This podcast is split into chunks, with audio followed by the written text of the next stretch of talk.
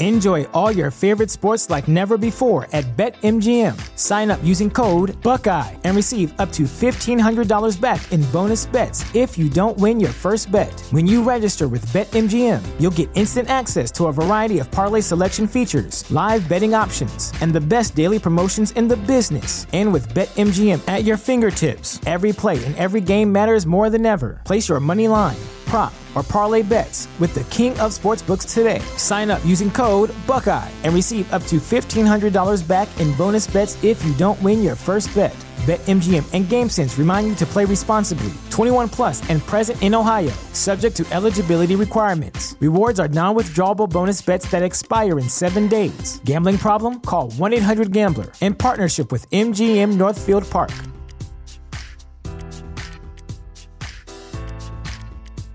Our family has grown. Welcome to the world, Hanna baby. Introducing a new collection, Hanna Soft, made with Tencel. It's so breathable, with stretchy comfort for all of baby's first moments. And it's cool and gentle on their skin all year round. Entrusted Hanna quality for your most precious gift. Hanna Soft, made to last. Shop now at hannaandersson.com.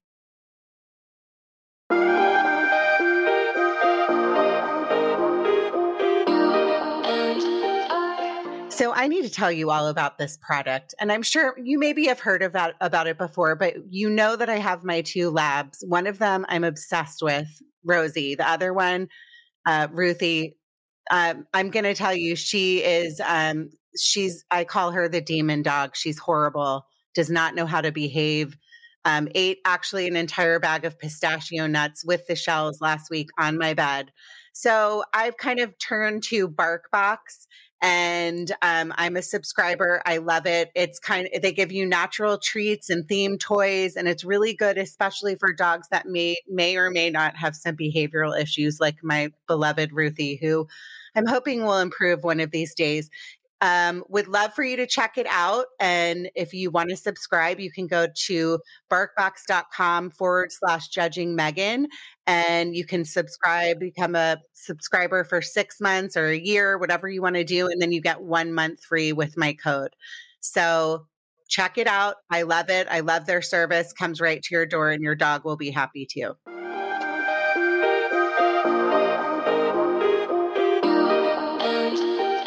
Okay, I'm going to tell you all something. Um, you are listening to Judging Megan with your host, Megan Judge.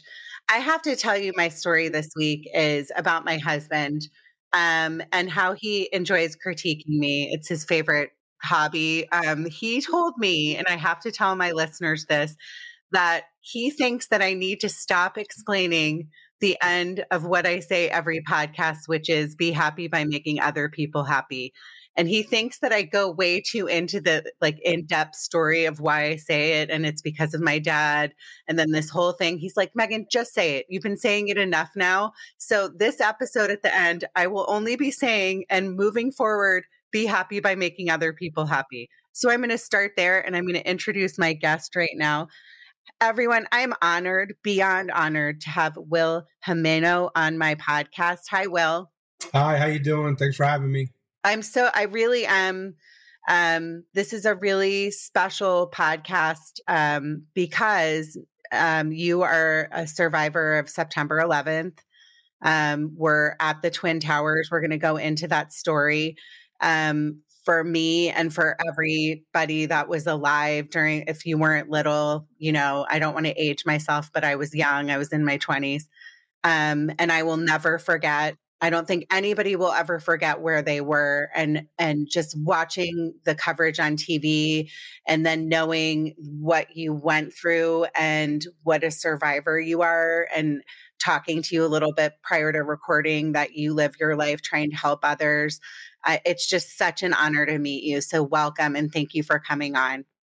Well, again, thank you for having me. I look forward to uh, talking with you.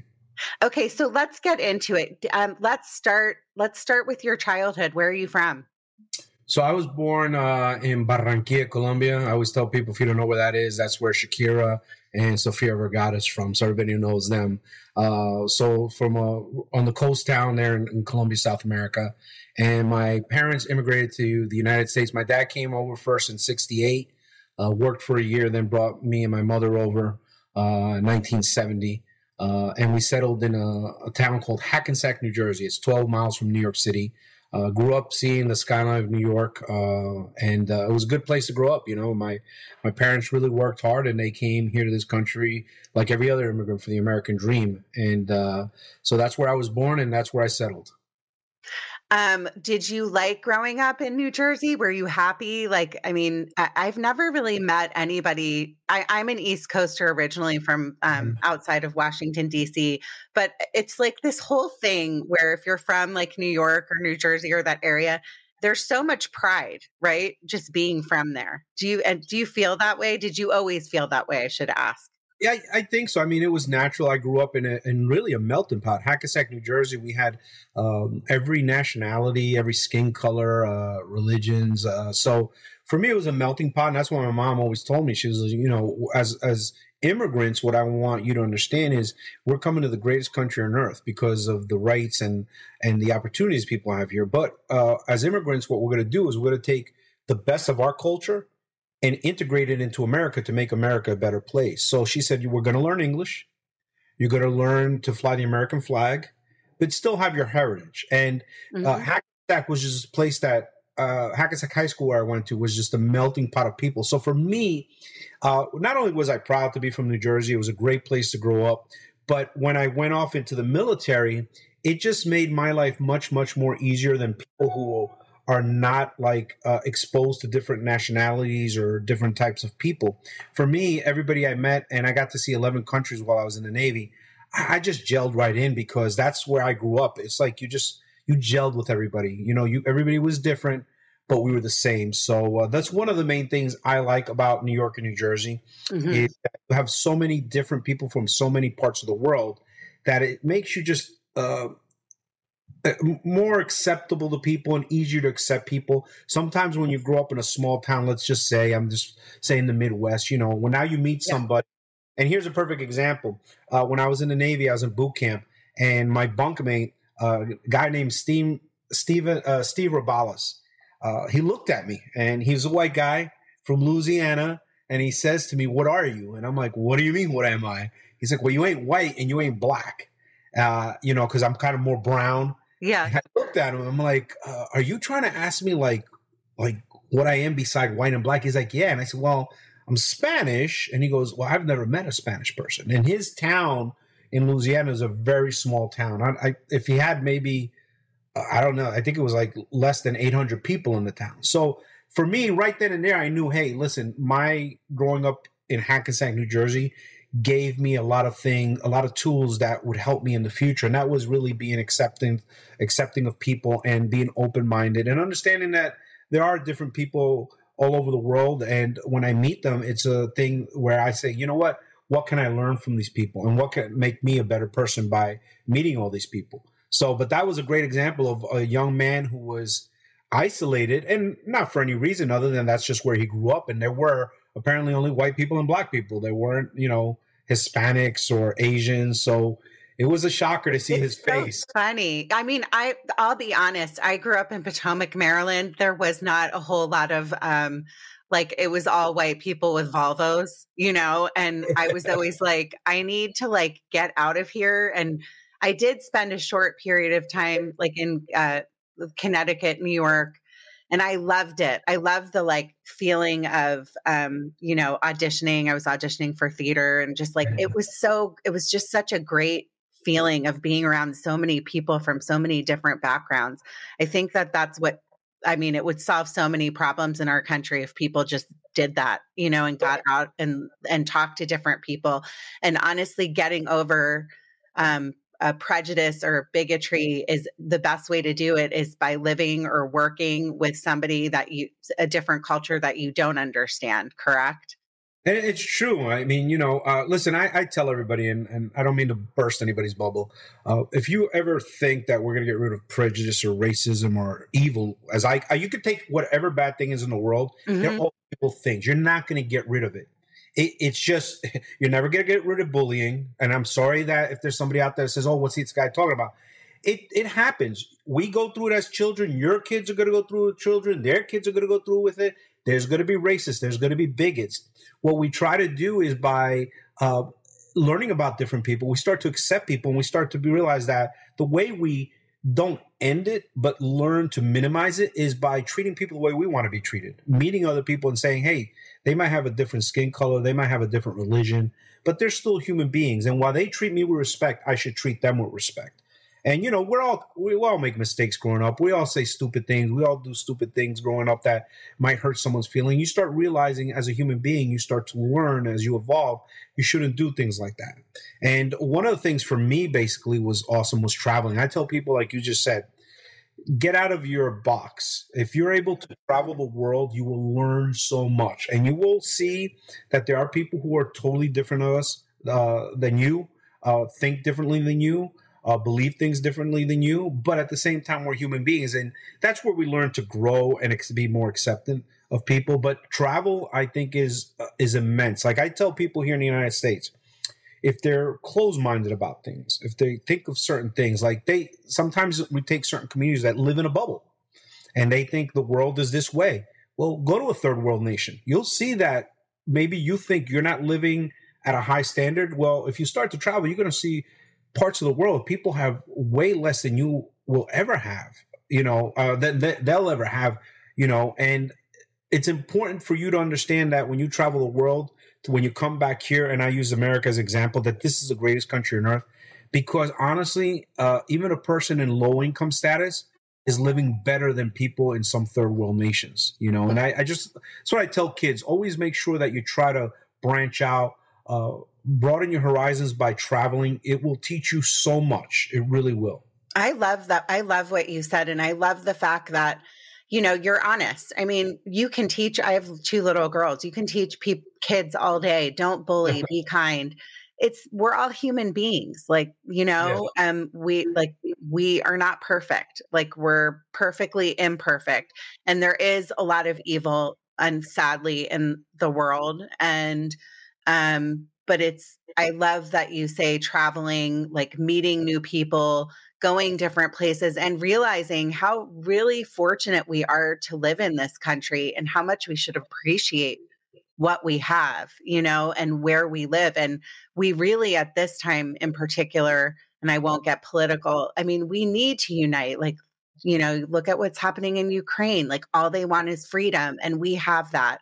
So we really need to appreciate and be kind to each other to the best of our ability. So I love what you said. No, thank you. And I think uh, I just want to let anybody that's listening to us today understand that don't let the media or social media fool you. Uh, we are more united than people think. I mean, uh, if there's a car accident, people stop and they help each other. Uh, mm-hmm. fire, people are calling the fire department. People are trying to help.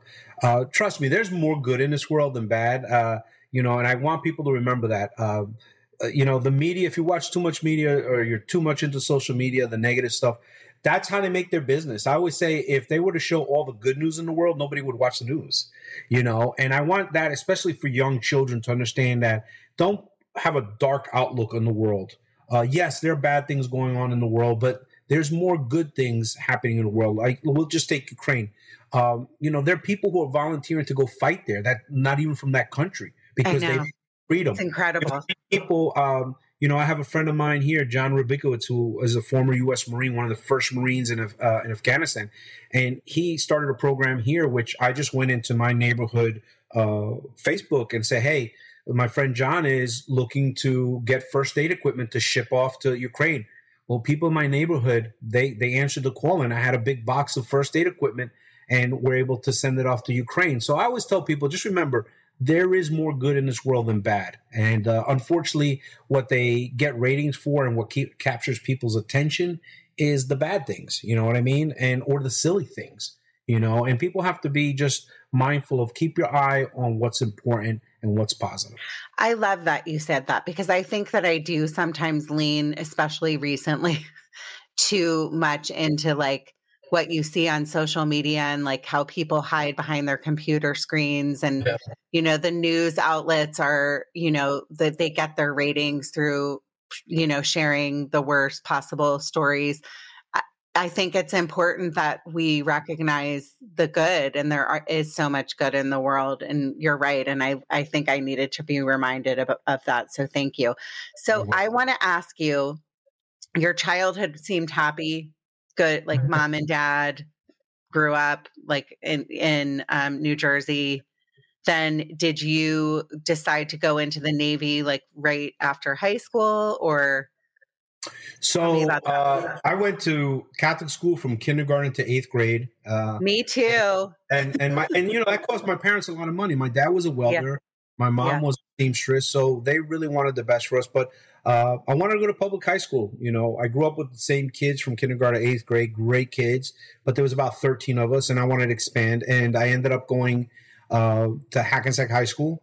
And uh, you know, my dad wanted me to be a doctor. I always said, "Dad, I'm just not that smart." But one of the things ever that influenced me growing up was television back then.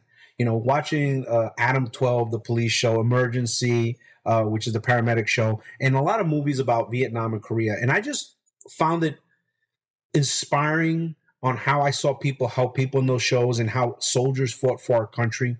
That when it was time for me to make a decision to go to college, I did get accepted into colleges, but I just had this overwhelming feeling that I wanted to give back to this country that had given my family so much, you know. And I'm blessed. I have two great parents, you know, and I'll talk a little bit about that later. But, um, you know, not everybody has that. Not everybody has two great parents or a, a, a, roof over their head, food on the table, clothes on their back. I did. I can't complain.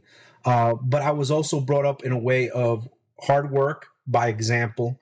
Uh, to my mom always taught me, you might be Hispanic, but I don't want to hear about being a minority or, or always me. Don't use it as a crutch. You're as good as the next person while you work hard, uh, you study hard. So it doesn't matter what color skin you or where you come from or where you are on the income ladder.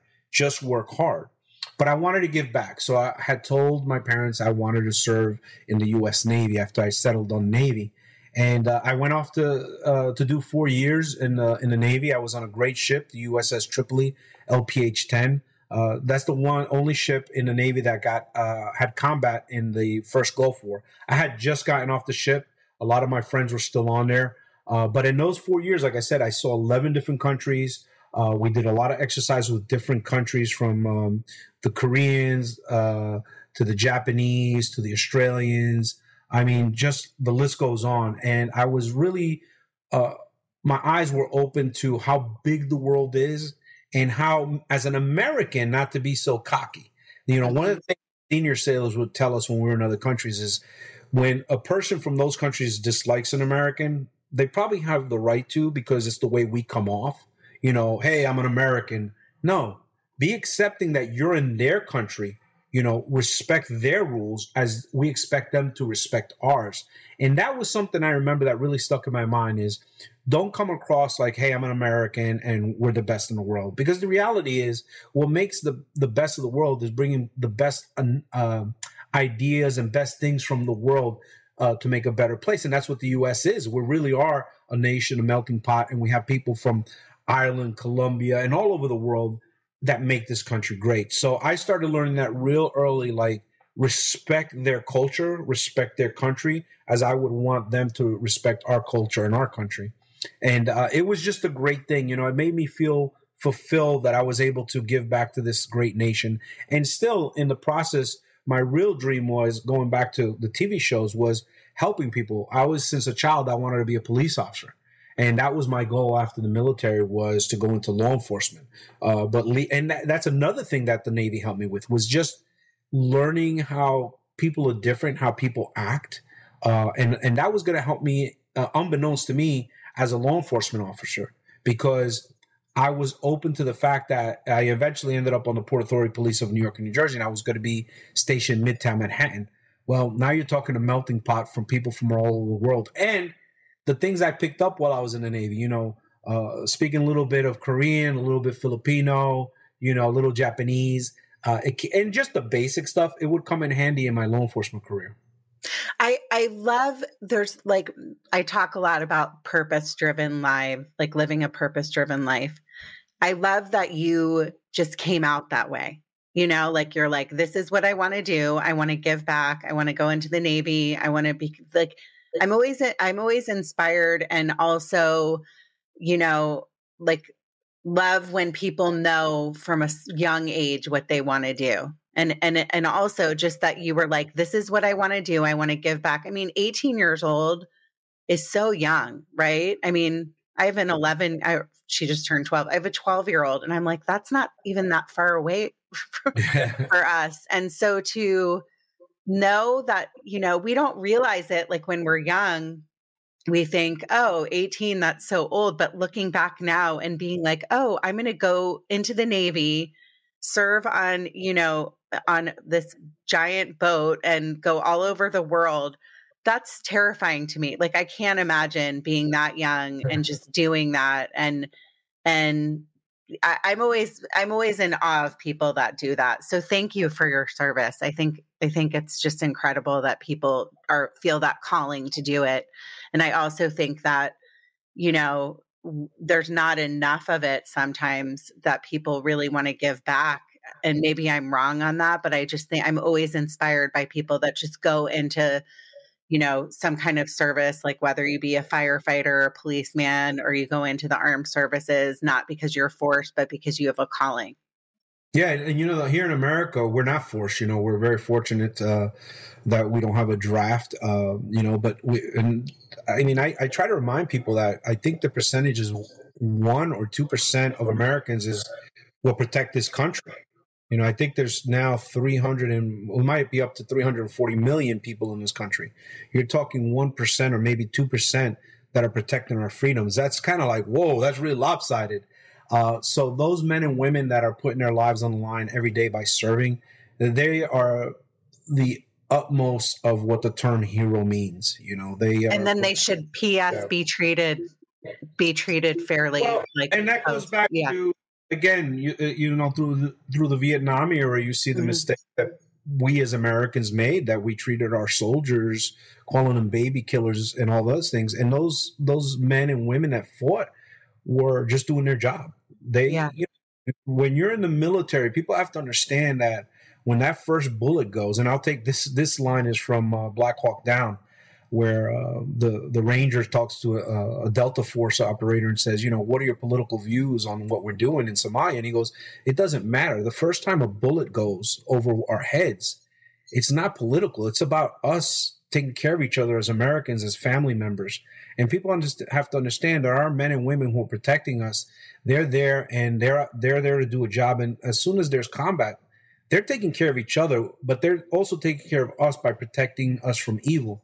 And uh, I commend everybody who has given their service, uh, are serving today, and especially those loved ones who has has lost a soldier, an airman, a marine during combat. You know, they are the people who truly truly allow us to have freedom of speech and keep the Constitution alive every single day.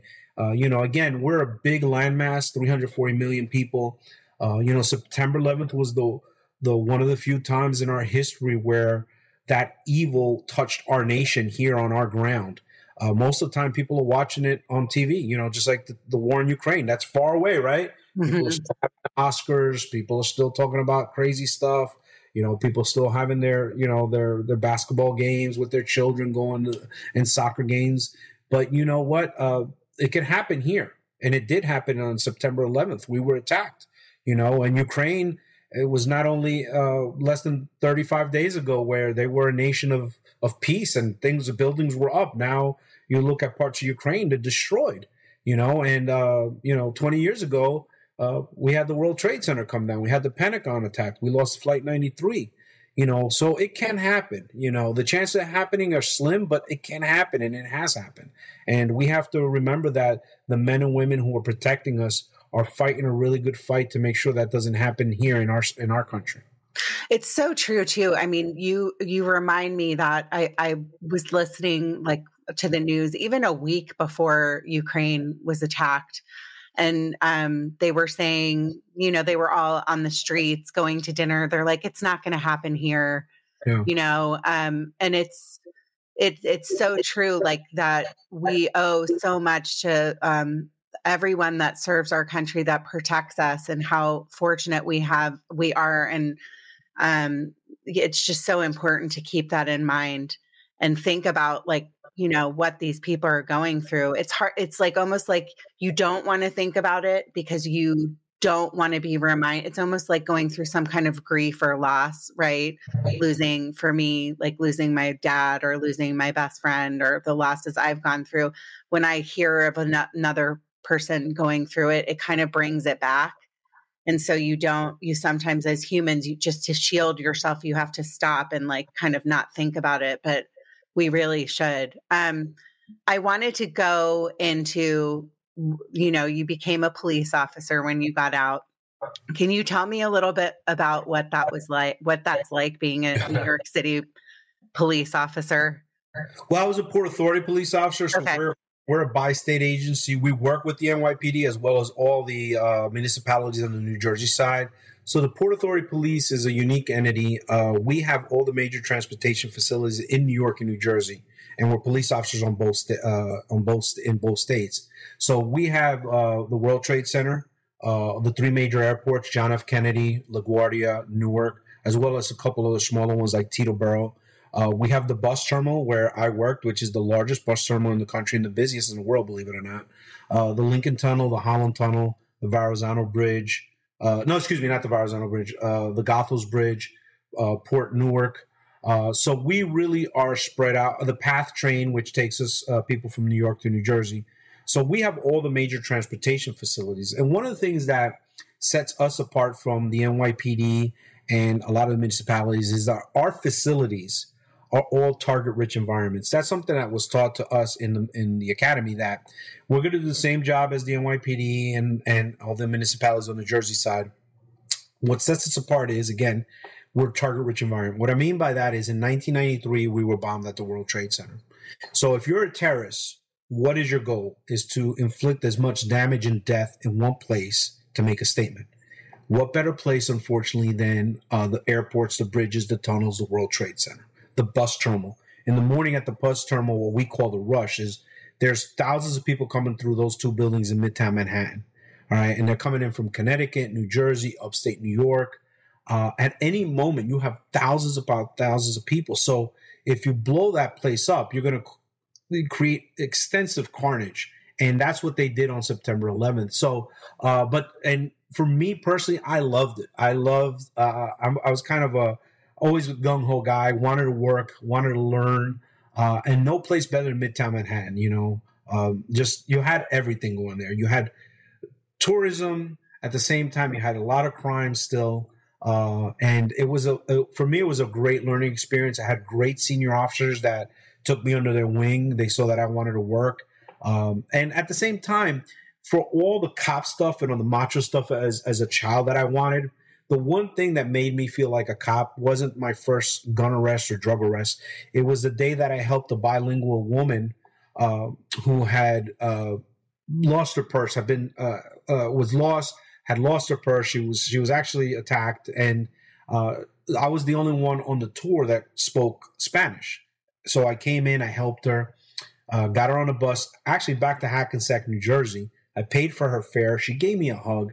I remember going home and telling my wife, Today I feel like a cop. You know, I, I actually made a positive difference. The next day I got a call from somebody from the Hackensack Police Department who actually knew. And he said, Hey, do you know who you helped yesterday? I said, No, I don't know. Uh, he's like, That's my wife's grandmother. And I said, Wow, I, you know, what are the chances that I knew him and I got that feedback that it meant the world to her that I was there to be able to translate, to make her feel safe, and to get her on a bus back safely to Hackensack, New Jersey. Uh, so for me as a police officer and being a Port Authority police officer, I really attained my dream of becoming a police officer, but not only helping people in one state, but people in two states, and really at the bus terminal, it's people from around the world because we get so many tourists that come in, and I I could share tons of stories with you from people from Europe and Asia that would come up and ask us questions, and it's it's, it's pretty cool. And at the same time, I was fulfilling my dream of becoming a police officer and making in my small world a positive impact by helping people, whether it's information, whether it's stopping crime, and especially when it was a medical emergency where we can uh, uh, give aid to someone who really needed it at that moment and eventually help them feel better whether it be you know so they didn't lose their lives or you know they were just safe. And that that means a lot because i know that if my family dials 911 or they're in dire straits that they're going to be police officers emts firefighters there to help them um, I love I love that you say that that's your favorite like memory of because it's it's so true. I mean, sometimes I think I do this selfishly when people come and they're like, "Oh, your podcast helped me because of whatever." And I'm not even comparing myself to you, but I'm just saying for me selfishly i'm like i love making people happy and doing like cuz it's it like fills your soul right it's like that story and how you touch that woman. And there's a quote that I was posted the other day. Somewhere out there, there's somebody that will never, that it will, oh, will always remember you for something kind that you did and you don't even know it right it's something like that it's a quote like that and i and i love hearing stories like that well that's that's what i tell people i yeah. You know, especially when i talk to children's and schools uh, you know i let i let the young people know listen your actions have consequences, whether they're good or bad. And just having a smile on your face every day, opening a door for somebody. Uh, me and my wife were just talking about this, you know, paying it forward. Like, you know, mm-hmm. uh, I was in, in, in, a local town yesterday. I was a young officer, and I told the person, said, put that on my tab, you know. And afterwards, he came up to me, said to me, goes, you know, I've been a cop four years. Nobody's ever done that for me. And I'm like, you know what? Uh, well, thank you. I'm doing that because of your service. But you, my wife said someone did it for her one day at Starbucks. Someone paid ahead, paid it forward, made sure that, hey, whatever that lady's taking, I'm going to pay for. I'm going to give you money for that. And my wife's done it since. And you don't realize that just by doing those small things, a smile, opening the door, buying somebody a cup of coffee, you know, you can change that person's life, especially if they're having a bad day. You know, 100%. It's, and, and it's, and you don't, you're not always going to get that feedback. You know, I do a lot of speaking engagements and I don't always hear the stories of, you know, hopefully I am affecting people, but I have – had good feedback. And when you get that feedback, no amount of money, no amount of materialistic things can make up for that because uh, you're you're doing something very special. And that's why I tell everybody understand that your story is important. Don't think that your story is not important. You're an important piece of this world uh, to your family, to those people around you. And, you know, sometimes when you share some of the challenges you went through and overcame to somebody else, that might help that person down the line. You might never hear about it, but it will. It will really help people. And I think it's important that we do that, that we try to be kind. And we're all going to have bad days. Listen, uh, to sit here and say that I'm a happy guy all the time, my wife will probably tell you, yeah, he's happy all the time. But you know, I have I have bad days, and there's days that I'm, I might not be nice to somebody, and and you know, I, I catch myself like, don't do that, you know, because that is going to affect other people. Shout out to Claritin for supporting this episode and providing us with samples. This time of year is the worst. I feel like I can't do anything and I can't enjoy my dinner because I can't taste my food and I can't work out because I feel tired and distracted. I can't even feel like I can host the show because my voice sounds like a duck. Luckily for those of us who live with the symptoms of allergies, we can live Claritin Clear with Claritin D, designed for serious allergy sufferers Claritin D has two powerful ingredients in just one pill that relieve your allergy symptoms and decongest your nose so you can breathe better. I feel like I've been using Claritin D for probably a few months now, and I have really noticed a difference. I can work out I'm not feeling like my eyes are watering and my nose is all stuffed up. I can speak without feeling like a frog has jumped into my throat. Ready to live life as if you don't have allergies? It's time to live Claritin Clear. Fast and powerful relief is just a quick trip away. Find Claritin D at the pharmacy counter. Ask for Claritin D at your local pharmacy counter. You don't even need a prescription. Go to Claritin.com right now for a discount. So so you can live Claritin Clear. Use as directed. Our family has grown. Welcome to the world, Hanna Baby. Introducing a new collection, Hanna Soft, made with Tencel. It's so breathable, with stretchy comfort for all of baby's first moments. And it's cool and gentle on their skin all year round.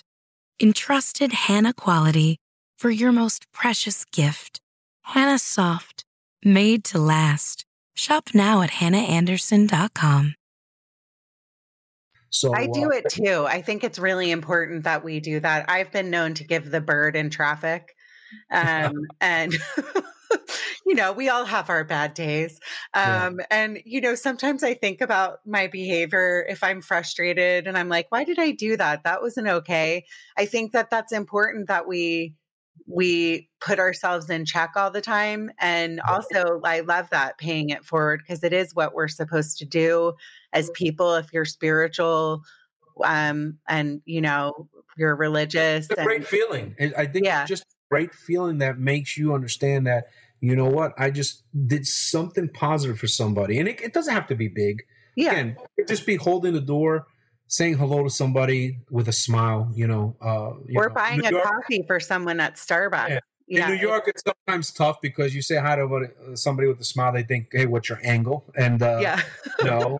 and it's different when I go down south to visit my daughter in Alabama at Auburn University. You know, everybody's high, they're smiling high, and then you know, then the the city person in me is like, "Hey, what's their angle?" You know, Yeah. So, and they don't really- just they don't say hi they say they say what did they say they say hi, hi y'all you know like because i have family in the south yeah so They're i very, get it they're very friendly down south, and God bless them because let me tell you, every time I go down there, you come back feeling like, wow, the world is great. You know, they're Yeah. just really, kind. yeah okay so i hate to go to the dark place Mhm. um, and the dark stories but i do i do want to talk about the september 11th and how obviously what you went through and kind of like I- i want my audience to hear your story on that day that particular day um, and i know it's probably difficult but i'm hoping that you can share what like that morning like what you know was it like every other morning like what happened that day when you woke up Well, you, you know, first of all, I just want to say that it is the darkest day in U.S. history, unfortunately, Pearl Harbor. Uh, but 20 years later, what I want people uh, to understand that what I'm going to share with you should be something of light. Uh, because the one thing I promise you is that if you look at the good things from a tragedy, you'll find something good. And I, I, I was taught that, uh, you know, if we leave a tragedy as just a dark thing, that's what it will be. But if we look at a tragedy and take light out of it, we, we change it and make it something learning lessons for the future. And that's what we need to do today. Uh, the darkest day of, of U.S. history, um 2001, nine, uh, of, of uh, you know, September 11th. Uh, you know, I was a rookie cop. I had nine months on the job. We had just graduated at the World Trade Center at the Marriott as the 100th class of the Port Authority Police. Um, had nine months of of great time as a police officer at the bus terminal. But on September 11th, you know, I was living the American dream. Um, I was married to my beautiful wife, Allison. We had a four year old little girl. We had a second baby on the way. My wife was seven months pregnant on September 11th. And six weeks prior to the attacks, I had just bought my first house with my wife, Allison. So, really, my life was really living the American dream. And I got up that morning, went to work. I worked seven to three tour. So, I'd get into work about you know 5.30 in the morning get ready around 6 we'd have roll call where we're giving out our assignments my assignment was on the corner of 42nd 8th avenue post 35 and like i mentioned earlier what we have is called the rush. In the mornings and the afternoons we have thousands of people coming into the bus terminal and in the afternoon they're going back through the bus terminal to go back to where they came from. Uh, that morning was no different. I had i was under the awning of uh, the the building on the 42nd 8th avenue looking at the doorway as I usually do, seeing thousands of people come out, and it was just a normal day. Uh, I happened to look over to my right, and there's an awning, like I said, above me, and just outside the awning there was Sergeant Sergeant Ross and two other officers, uh, Pat McNerney and uh, Officer Sanchez, and they were just outside the awning so they could look up into the sky. And I just happened to look over, and I saw Sergeant Ross kind of pointing at something going like this. And I looked over to the intersection of 42nd 8th Avenue. For those of you who have never been to New York City, uh, intersection in New York City is pretty big. And all I saw was a shadow come over the intersection, just cover it for a split second, which was kind of weird. And I saw the sergeant kind of following it, didn't think anything of it. I don't know, maybe a couple minutes later, our radios crackled. They told us all to 840, which is our code for all the officers come back to the police desk. Uh, I hooked up with a fellow officer who I graduated with, Dominic Pezzulo, and we started walking back through the main building. And, you know, he just like, man, something really bad must have happened for them to call us all off post because this is the busiest time of the day where Mhm. we want to be out there, our presence known. But we ended up going back And as I came around the police desk, one of the things that I learned when I was in the Navy, and this is something that is really true, and I hope people take to heart, is uh, always follow somebody that knows their job into something bad because your percentages of coming out of that are, are higher when the person has knowledge. And uh, one of those people that I always respected was Sergeant John McLoughlin. Uh, he was a 19 year veteran. He was a former ESU officer, which means emergency service, which is SWAT. Uh, and as somebody had been to various calls with. And I remember looking up, I saw the lieutenants, the sergeants, but he really caught my attention because I saw concern in his face. And we just kept walking, but that caught my attention. And when we got back into what's called our reserve room, our break room, we had the TV set and a news agency, New York One, was on. And we saw a big black gaping hole in Tower One. And right then and there, what I talked about earlier, what they taught us in the academy is what is the thing about the Port Authority that terrorists love? They love our target rich environments. Mm-hmm. Right away, Sergeant Ross, who actually saw the plane, said, Those are terrorists. Now, I didn't see the plane, but he said it was a major airliner. And even back in 2001, the technology was such that we knew there was no way it was an accident. Uh, at that point, I turned around and we had payphones back then. So I picked up a payphone and I tried to call my wife. And I luckily got through that morning. And I just told her, hey, listen, just so you know, there's been uh, an incident at the Trade Center. Now, mind you, I'm at Midtown Manhattan. The World Trade Center is downtown. Um, and I just said to her, look, I don't know what's going on, but I just want to let you know I'm okay. So she kept asking me, do you know what's going on? I said, I don't know. And the reason she was asking me because uh, I had two, we had two mutual friends that worked at the World Trade Center. So she was concerned about them, and I said I don't know their status. So that's when Inspector Fields, who was our commanding officer, walked in the back, uh, said, "Listen, we've commandeered a bus on 9th Avenue, and we are going to take some of us down there to help our brothers and sisters from the Port Authority Police to start evacuating the World Trade Center." At that point, I hung up and uh, my wife will always tell you that that's the one time I never said I love you because I always say I love you to her before I hang up. And uh, myself and 20 other officers got on the bus that was commandeered and were led down by Sergeant McLoughlin to the World Trade Center. Uh, we got down there pretty fast. Uh, when we got there uh, and got off the bus, it just it looked like Armageddon. You know, I mean, I saw Tower One on fire. Uh, I saw the corner of two on fire, and in my mind, I thought, okay, a plane hit. There was a deflection and um, you know the corner of two was on fire. What I didn't know, so you didn't know that there were two planes. You thought it was no. just one plane. Okay. Yeah, because what happened when we were en route, the second plane had hit. So when we got there, we only thought one plane had hit, but I never did see the gaping hole around the second tower. So at that point, we were standing there, and uh, that was tough because as we're looking, there are people actually jumping. Mm-hmm. And that's one of the senior officers who was there in 1993, Ronnie Delmar said, "Look, they're jumping." And every time someone jumped, they would jump and then disappear behind building six. But they would jump by themselves, they would jump holding hands. And I just felt helpless, you know, because here as a man, you know, you're macho and you're thinking, hey, here I am. I got this uniform on, I got a gun on me, I got a shield on me. But you realize we're all human beings, and I felt this small. I felt like I was standing in front of the ocean. And um, and as people jumped, the only thing I could think about was like, taking a pebble and throwing it to a pond and that ripple effect. Every time somebody jumped, that was somebody's father, mother, brother. Mm-hmm. So the list, and you know, I just stood there like, we need to do something. You know, my mind was, we need to get up there, break a wall so people can see our uniforms and say, follow us. Well, Sergeant McLoughlin came running up Vesey Street from Vesey Street up to West Broadway, where we were, and asked for volunteers. And uh, myself, Dominic Pezzulo, Antonio Rodrigues, which we all graduated the academy together, volunteered, and we became a team of four and we started running. And I got to tell you, I was scared. Uh, I was very scared. Now I was 33 at the time. I've been in the military. I've considered myself a tough guy, but I was scared. As a human being, you're scared. Yeah, let and me I, let me stop you really quickly. Did you think in your head that they would come down just being that close to the towers? Like, or were you? No, you did. No, you had no idea. I don't you know, we lost the best of the best that day from the Port yeah. Authority, YPD, the FDNY.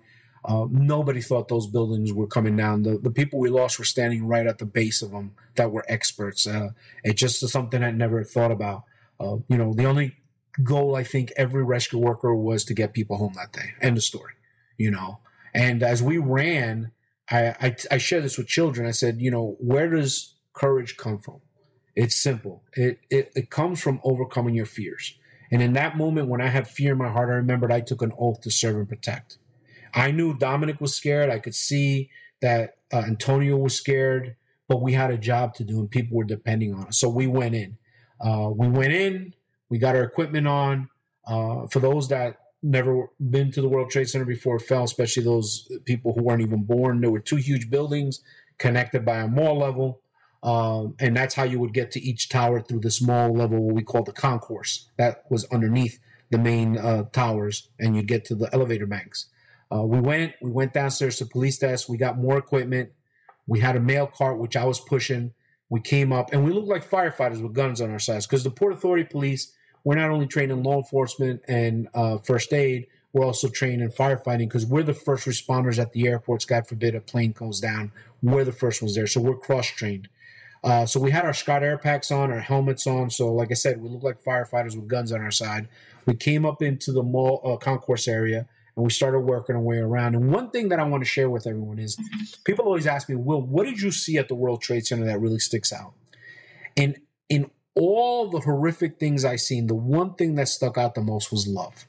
There was a steady flow of people coming from Tower One helping each other. I remember a black gentleman with a white gentleman carrying this uh, white woman with blonde hair with a severe cut on her leg. And they were carrying her in a single file line. And I thought to myself, if these civilians can be this brave, us in uniform, we need to be three notches above them. And we continued on. And again, not knowing that Tower 2 had been hit, we went toward Tower 2. Sergeant McLoughlin wanted to get more equipment, and there was an emergency room, an E room over there. So we went down there. Uh, and you could look into the lobby of two was revolving doors, glass, and you could see people who had passed, people who were injured. Our cops were shooting out windows toward uh, Liberty Street so people can get out more. Sergeant McLoughlin had told me to stay with the cart as they went downstairs, the rest of the team, to get more equipment. And at this point, we had uh, met up with another officer, Christopher Amoroso. There's a famous picture of Christopher Amoroso saving a woman before uh, going back into the trade center and hooking up with us. Uh, so we had become a team of five at that point. So they went downstairs to get more equipment. I stood there. And again, that fear came over me because I would hear these sounds, the sounds of explosions. Uh, and some of it was concrete hitting the ground, but most of the time it was the sound of a human body hitting the ground. And that was really killing me because, again, that's somebody's family member we're losing. At that point, another officer walked up to me from the Port Authority Police, Bruce Reynolds. Bruce was an African American I knew of him only because of a paper where I grew up in Hackensack called the Bergen Record. Uh, the George Washington Bridge, the command sits on in Fort Lee, New Jersey, which is part of Bergen County, a 21 county district. So we have the paper there. And I would always read the stories of the Port Authority police officers stopping or helping people that were thinking committing suicide from jumping on the bridge. So I had seen him in the paper. I didn't personally know him, but I knew of him. And he walked up to me. He was sweating. He had a Scott Air Pack on. We talked. You know, he said, "Hey, Reynolds, GWB, George Washington Bridge." I said, "Jimeno BT bus terminal." And the one thing that Bruce said to me that really sticks in my mind is he said, "You know what, kid? It's gonna be a long day, but we're getting a lot of people home. We're gonna get a lot of people home." And in the midst of a young rookie cop feeling fear, here's this man who shouldn't have been in there because I believe he had some kind of lung condition from some other incident, was in there putting his life on the line to get people home. And as the rest of the team started coming up, Bruce walked away. That would be the last time I saw him because he perished when that building came down. At that point, Antonio Rodrigues says to me, Will, you've been pushing the cart from the police desk here. Let me push now. So I thought great, great teamwork. We started departing Tower 2, not knowing it was in distress. Halfway down that hallway, we stopped because Sergeant McLoughlin's radio went off, asking us where we were, the, the inspector. And we happened to stop, which is a miracle, next to a doorway that led to a freight elevator to our right. Uh, that's when we kind of stopped and I heard a humongous boom. I looked back from where we were walking and I could look into the lobby of two when I saw a huge fireball. I mean, the size of my house. And I just stood there and I'm sh- shaking like out of an earthquake. And I go back to what I said follow somebody in that knows what they're doing because your chances of getting out are higher. Well, at that moment, I didn't know what to do. Sergeant McLoughlin saw something I didn't. As the building is coming down, it's actually pushing debris into the uh, concourse. He saw it. In his mind, he thought, car bomb. What do they do in the Middle East? They blow something up, get first, first responders in again. blow them up again. He said, run, run toward the elevator.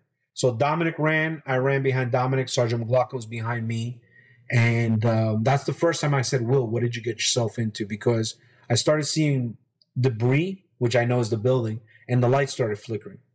I followed Dominic around, and that's when something big picked me up, threw me on my back, and just the whole world came down on me. The only way I could describe it is like millions of freight trains coming down, you know, the humongous roar. I'm on my back.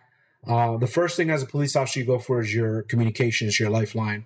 I go for my lapel radio and I'm yelling 813, which is officer down. Uh, I, I, yelled it maybe three or four times when something hit my hand and I lost my radio. I was holding on for dear life as everything's coming on with the helmet, and something hit this helmet, which I had a chin strap on, and ripped it off my head. Oh no! At that point, I just like covered up, and it's really hard to describe because it felt like it was happening forever, and then it just stopped, and it was silence, and I found myself in the dark uh, after a little bit, I started seeing a, a, hole above me, about 30 feet, and light was coming in. And when I could see, it was I was in a cavern, a very small cavern. Uh, Dominic was buried in a push-up position next to, to uh, my left, face down. What I know today is actual wall came and crushed me, and Dominic got stuck in underneath the debris. Uh, I could see to my feet, and just beyond my feet was nothing but concrete. And that's when I could hear Sergeant McLoughlin on the other side of that concrete uh, he was actually pinned on the initial collapse in a fetal position. He was just stuck. He wasn't injured. Uh, Sergeant McLoughlin said, sound off. I said, Jimeno. Dominic said, Pezzulo. And then we didn't hear Antonio Rodrigues or Christopher Amoroso. I yelled their names for like two to three minutes. And that's when Dominic said, Will, they're in a better place. And that's when we realized we lost two teammates. Um, at that point, you know, Sergeant McLoughlin just said, What's everybody's condition? I told him I was pinned. I was in great pain. Dominic says, I think I can shimmy out of here. He literally had to crawl over my face, and there was a little void to my right. It was only about two to three feet. And uh, Dominic had a hard decision because he said, Sarge, I can get out and go for help. And Sergeant McLoughlin said, if you leave, you'll never find us because it's a debris field. You need to get Jimeno out, and then you and Jimeno get me out, which tactically made sense. But then we follow back to we're human beings, you yeah. know, and there's nothing wrong with wanting to save yourself, but when you're part of a group where there's law enforcement, firefighting, military, there's a rule. You don't leave a man behind. And Dominic had a hard choice because you have to understand, I was a father and married. Dominic was a father and married. My sergeant's married and has children as well.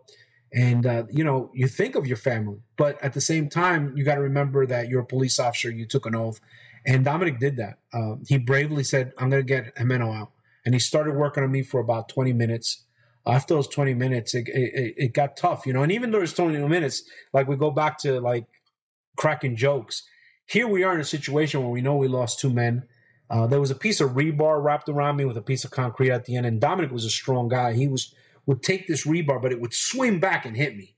And, let, you know, let me that, ask you a question. I'm sorry to interrupt. Were were you? Did you understand like what had actually happened? that the whole like there's no, no, way you would know. No, we never knew the buildings came down. Not that building or the next building. We didn't know. You we just, thought it was a car bomb. You, you just thought it was a car bomb. Okay, I just because wanted of, to clarify that. Sergeant, my sergeant thought it was a car bomb. Yeah. So didn't know. We were again. We were in the concourse. We had no idea. There was no radio communication. So Dominic was trying to get me out, and mm-hmm. during the 15, 20 minutes, you know, he would whip try to take this uh, thing off of me and it would whip back and hit me. And I, we laughed. I said, Dom, you're really kicking with some colorful words. I said, you, you know, you're kicking my ass. And we laughed about it, believe it or not. And uh, laughter brought a little bit of hope to us, you know. And uh, but after a certain amount of time, he sat back and he said, "Will, I can't get you out." And that's when the fear really came in, and that's when we heard the second explosion, uh, and it was above us. What we didn't know again now was Tower one was coming down us. Tower two had already fallen on us. Tower one's coming. The same type noise. At that point, Dominic kind of stood up a little bit and had like put his arms up. I think I thought that's it. We're gonna die. And one of the things I've always done with my family is I always say I love you. I love you. And uh, with the hand sign, the sign language, and all I did was take my hands, cross them over my chest, because I figured if they found me like that, they would tell Alice and my wife, "Hey, you know, we found him like this." She would know that I was thinking about her because that's the first time I thought about my family. It was always about the people to get home, then my team. And at the last moments where death was upon us, that's when I thought about my wife who was seven months pregnant, you know, and I said, you know, that's that was tough. But as I did that and braced for ultimate death, I could hear Sergeant McLoughlin now yelling because now he's being crushed in a fetal position to the point his weapon is actually being pushed into his body, the leather. Dominic now is hit by something, severely injured. And again, it seemed like it was happening forever and everything stopped. When everything stopped, I was in more pain. I could hear the sergeant uh, yelling. And when I look over to my right, just not even a couple feet away, Dominic was profusely bleeding from his mouth because something had sat him down. Big piece of concrete, unfortunately, came through. And, you know, Dominic just said, Willie, you know, I love you. And don't forget that I died trying to save you guys. I said, Dominic, I would never let anybody forget that. I'm sorry, I'm uh, crying. This that's is- all right. and, and and at that moment, believe it or not, he cracked the joke. He said to Sarge, Sarge, can I get a three eight, which is our code for uh, a break, you know? And Sergeant McLoughlin stopped yelling and actually said, Yeah, you can you can take a three eight. In his last moments, he was still thinking about the team. He uh, took out his sidearm, his pistol, and he pointed it above us to the hole that was above us, letting light in, and he fired one round. And then he slumped over and, and passed. He was still trying to notify somebody that we were down there. Uh, what we didn't know was we were smack in the middle between both towers. We at this point we had actually had both towers fall on us. Um, that was very difficult. And at that point, did really you realize like you might like because I think you said like what it by by the way how beautiful that is the way that you did the I love you sign. Um, did you think like first of all, were you hurt? Like like your legs? Like what? Tell me about that. What were your so, injuries, or did you uh, even know? Yeah, a wall actually fell on me, so my whole left side was crushed. I was in extreme pain. Okay. Uh, the only way I can describe it is take a hundred Chevy Suburbans and put them on your whole left side. That's how much pain I was in. It was immense, immense pain. Um, I just kept trying to stay focused on survival. Uh, you know, I had to talk about Dominic passing because the sergeant couldn't see anything. So what I was seeing, I had to describe to him, which was very difficult. And I was leaning on my sergeant for his experience. Uh, you know, again, as law enforcement officers, uh, firefighters, military, EMTs, you fall back on your training. Uh, but he he came out and said, he goes, "There's no training for this. Uh, this is basically we're to have to survive on our own will." you know uh, and he said he goes look they're not to come in and look for anybody till they can stabilize the area and who knows how long that's to be so it, at that point it started basically a fight for our survival a lot of bad things which i talk about in the book uh, sunrise to darkness i go into detail as to what happened like the fireballs that fell in a weapon being fired because it went off later shot right over my head 15 rounds oh uh, and just hours and hours of of honestly just help. You know, at one point, uh, and I think this is the most important part of, and I hate to call it my story, just it's a story, a human story. Uh, was I'm I'm I'm Catholic. I don't preach religion, uh, but there was a point that I wanted to die that evening. It was many many hours into it. Um, you know, we lost three teammates. Uh, been crushed, been burnt. My body was burned. Uh, I just wanted to die, and I made my peace with God. I said, God, thank you for 33 great years. Thank you for my beautiful wife, Allison. Four years of my little girl, Bianca. Uh, my parents were bringing me to this great crunch country, having my baby sister, Karen, uh, being part of my uh, uh growing up. And I said, God, if I'm going to die today, I'm going to die proud as an American. But I said, I'm going to ask you for two favors. One is somehow, some way, let me see my little girl be born because I'm expecting uh, my child, Olivia, who is now 20 years old, very proud of her, both my daughters, Bianca and Olivia. Uh, to be there to be, to witness her be born because I knew it was going to kill Allison to not have me there. And second, as silly as it sounds, we were so caked in concrete. I was so thirsty. I said, God, when I get to heaven, because I felt that everybody's going to go to heaven that day, no matter because I say these cowards attacked innocent people who were just trying to make better lives for their families. I said, God, all I want is a glass of water. Yeah. And I closed my eyes. I close my eyes and I tell people, listen, you can call it whatever you want.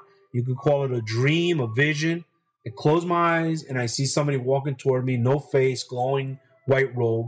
Over his left shoulder was a pond in the distance or a lake with tranquil trees. Over his right shoulder was tall, endless sea of grass. and a peace came over me.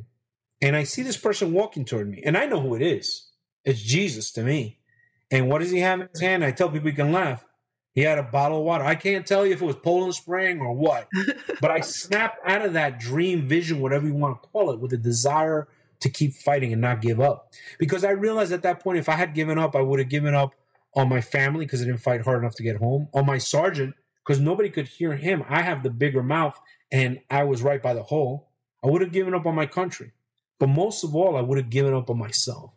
And that's what I share with people. At the moment, whatever you're dealing with, I call it, like I said, sunrise to the bar- darkness. We'll talk about here in a second. The book I wrote Yeah. is really that. When you find yourself in a dark place, and it doesn't have to be, you know, the World Trade Center. It could be drug addiction, alcoholism. You know, you're dealing with mental uh, struggles or mental issues, the loss of a loved one. You know, you lost your job during COVID or you had COVID, you're still recovering from it. So I always tell people because people will walk up to me, and you said this earlier. It, you you naturally said, "Oh, I don't want to compare me to you." I tell people because they come up to me, Will, I can't think of anything worse than 220 stories falling on you. And I said, you know what? You lost your mother or father recently. Again, maybe you got told that you have a life threatening illness. You were in a car accident. And this is something I learned from my co-author, Dr. Michael Moats, that I wrote the book with, Sunrise to the Darkness, is tragedies are not competitive. Remember that. Do not compare your tragedy to someone else. At the moment that something tragic happens in your life, it's as if the 220 stories are coming down on you. It's what we do with ourselves to overcome it. For me, I had to dig down deep in faith and love and sh- and fight. And I made a decision at that point that if I was going to die that night, I was going to die trying. Because there's a peace that comes over knowing that you've given it everything you have. And luckily for me, at eight o'clock that night, and my sergeant, we heard voices in the distance. Two Marine reservists, Dave Karnes and Jason Thomas, along with a civilian, broke through the lines where they weren't letting anybody in, and they went into the epicenter and heard me yelling. At that point, they called the cavalry in. NYPD ESU Truck 1 came in. Scott Strauss, Paddy McGee, two NYPD officers, and Chuck Sereika, a civilian who was a former paramedic, came off the street and jumped into this hole where they were told many, many times to leave us and put their lives on the line for three hours it took to get me out. And my sergeant came out the next morning at 7 a.m. He's the we we didn't know till the following year. We're the only two people to survive from under it. And you know what? It's a miracle that we were able to survive. You know, I flatlined twice that night at Bellevue Hospital. Uh, our recoveries are beyond uh, words because of the doctors from Bellevue Hospital um, and all the other therapists we had along the way that have helped us to regain physical function, you know, and uh, we're blessed in that aspect. And what September 11th, when you when we talk about the darkest day, I talk about the day of most light because on that day, the cowards, the terrorists thought were they going to bring the United States and the world to its knees. Instead, we rose up. People came in to help us when we went in to help people, and we found ourselves in need. And on September 11th, we showed evil that it will never, ever win. And that's why I love Edmund Burke's um, quote All that is needed for the triumph of evil is for good men to stand by and do nothing. Well, there's always going to be good men and women that step up to the plate and will not allow evil to triumph. And that's what we showed that day. And then for me, is now what I share with today is not only the story of that day, but my recovery because I had to deal with post traumatic stress disorder, something that people uh, are dealing with even more today, especially after COVID. You know, people don't think, well, you can't get post traumatic stress disorder from COVID. Sure can. People have Yeah. lost their job. People have physically been. I know personally a friend of mine whose daughter got really ill with it, a young lady. She's still just getting to the point where she can walk, you know, maybe a couple blocks without, uh, you know, not being able to breathe heavy. So things um, affect people in different ways. And I want people to understand that um, Will Jimeno, a normal human being who survived 220 stories, was able to come back to physically still live with a lot of injuries and live with post traumatic stress disorder. And that's a long, long journey. Really is a long journey and is one that you never completely, for me, the day the journey's over is the day they bury me. You know, PTSD, alcoholism, drug abuse, um, any other thing you can think of that affects people's lives every day are things they need to learn to live with and control. It's not something you get rid of, you know. 100%. And that's what I want. People, yeah, you know, I want people to understand that if they're listening to me, understand no matter what struggles you go into, you deserve your sunrise to the darkness. You know, and my road to recovery was a very dark road. You know, not only physically because I suffer from compartment syndrome. I have to wear a brace today to walk. Uh, lost a lot of muscle tissue. My sergeant took double the injuries I did, and he never complains. You know, but also you that, must you must have had to deal with survivor's guilt, like all of the th- those things. Um, but you're one thing. One of the things that I mean, there's so much. Like I could do a whole nother episode right now, but just seeing. I mean, I talk a lot about spirituality on the podcast and signs and um just knowing the story about the water and seeing I be, I believe that stuff. I think it's real. Um, and there's a purpose why you were spared and what to share your story and you know do all the things that you're doing in your life. Like we're all human, we're all going to go that's like everybody comes here and is going to die at some point, but like you wonder well, I was spared, and I'm asking you this I was spared to share my story and help other people. Like how did you kind of like touch on how you kind of got to the point where you were able to do that and how long did it take uh children it was really children to be honest i never mm. planned to speak about anything. It was 2003 i still wasn't walking right my neighbor where i lived in clifton at the time clifton new jersey came over to me and said could you come to our school and talk to the third fourth and fifth graders they're afraid to get on planes at the time Mm-hmm. And I'm like, well, what am I going to say? He's like, just please come and tell them your story and how you survived. And uh, I had gone there, put on my uniform, and basically shared the same story I did with you. Of course, brought it down to their level with any type of death scene.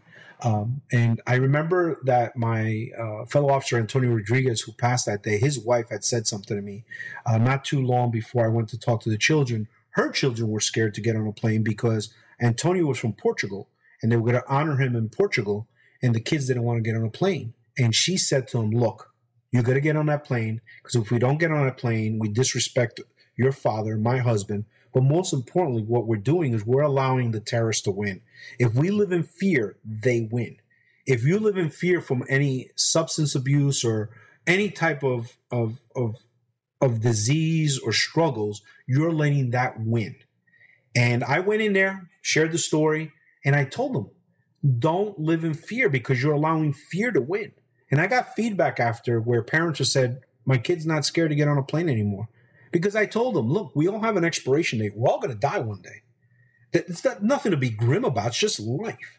And those children gave great feedback. And before I knew it, people started calling me, other schools started calling me. And I started seeing that in a way, I guess my wife always said it was therapeutic for me, unbeknownst to me, because I was still dealing with PTSD.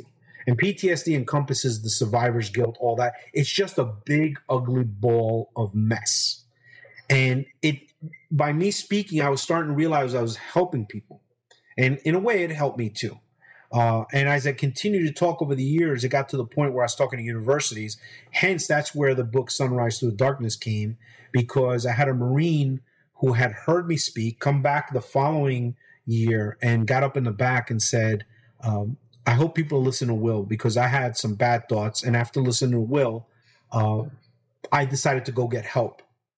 And he floored me. He basically credited me with saving his life.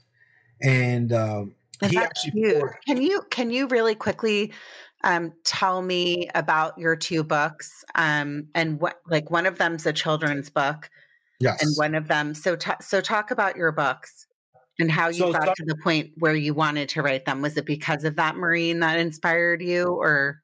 Yeah. Yes, he was. He was one of the main catalysts uh, for me writing the book, and it took me a long time to write it because they had made the movie World Trade Center about us. So a lot of the book companies were like, "Look," and they made a movie about you, and I said, "It's not about the movie; mm-hmm. it's about the recovery period."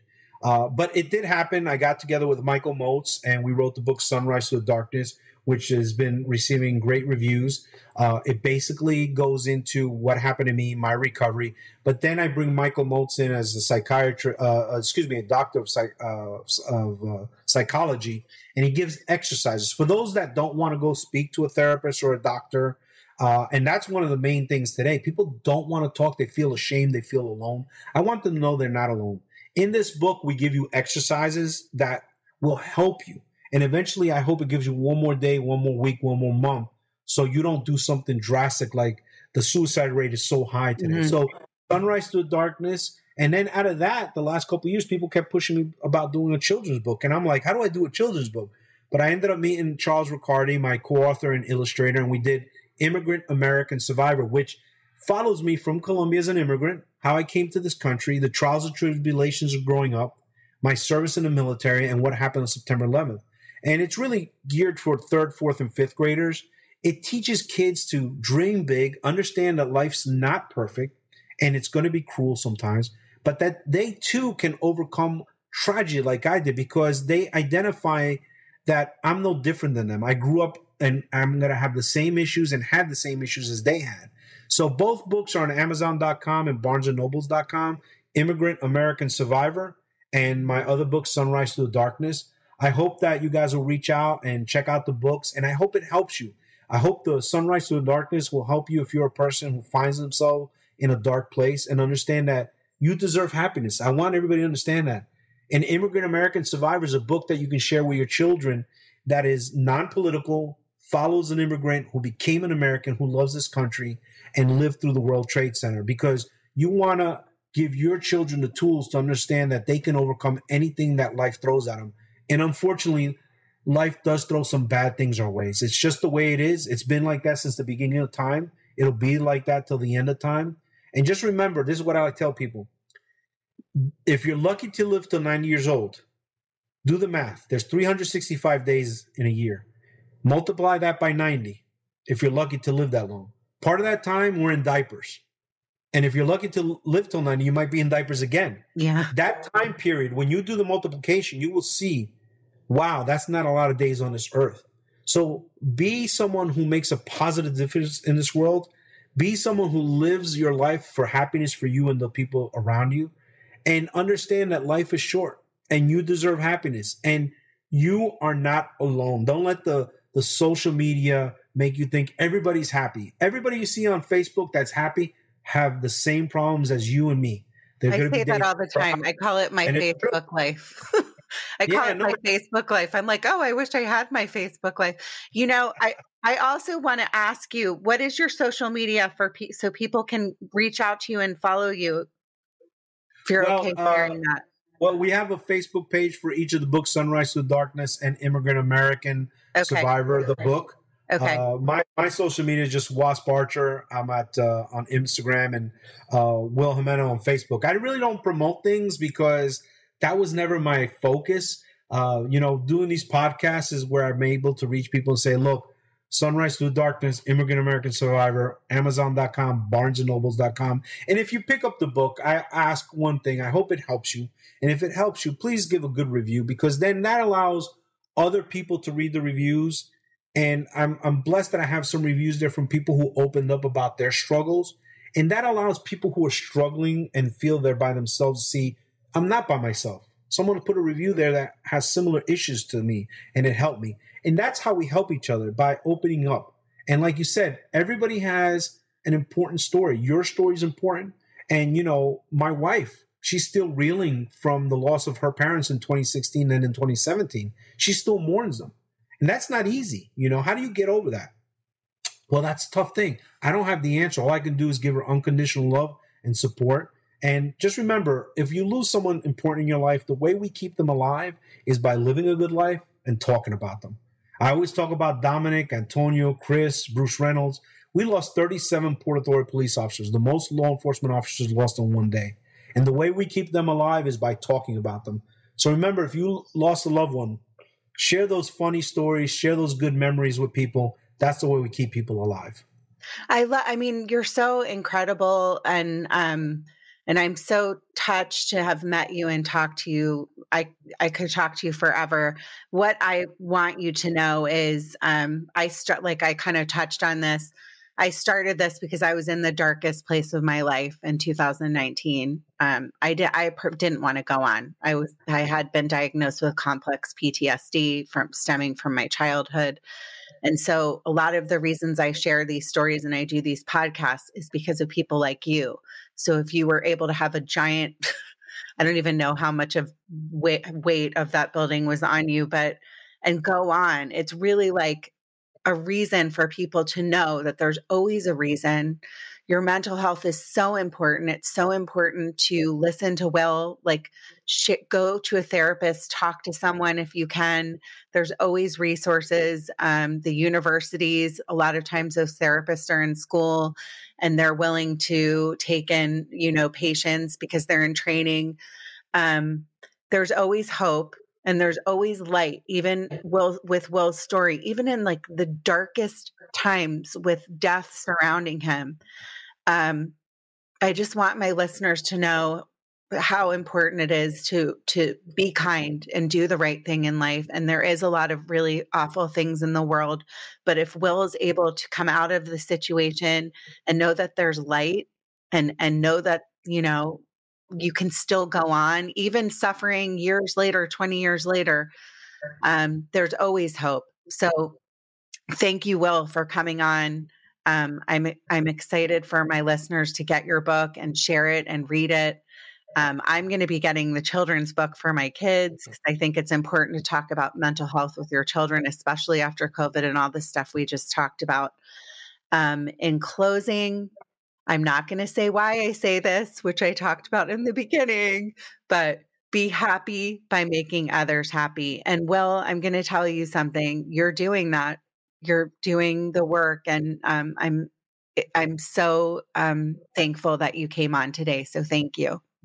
Thank you. And I just want to let everybody know that your life matters. And as the sweatshirt says here, never quit. Don't ever, ever quit on yourself because you are very important to a lot of people. Never forget that. Thank you. Thank you. Take care.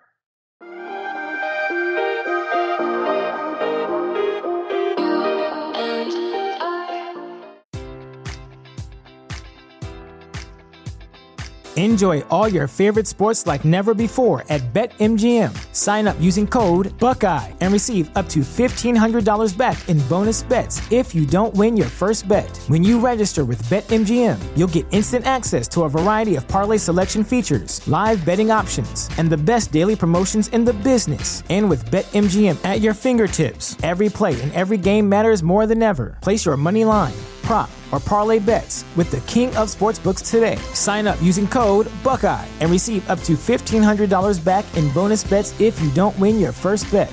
BetMGM and GameSense remind you to play responsibly. 21 plus and present in Ohio, subject to eligibility requirements. Rewards are non-withdrawable bonus bets that expire in seven days. Gambling problem? Call 1-800-GAMBLER. In partnership with MGM Northfield Park.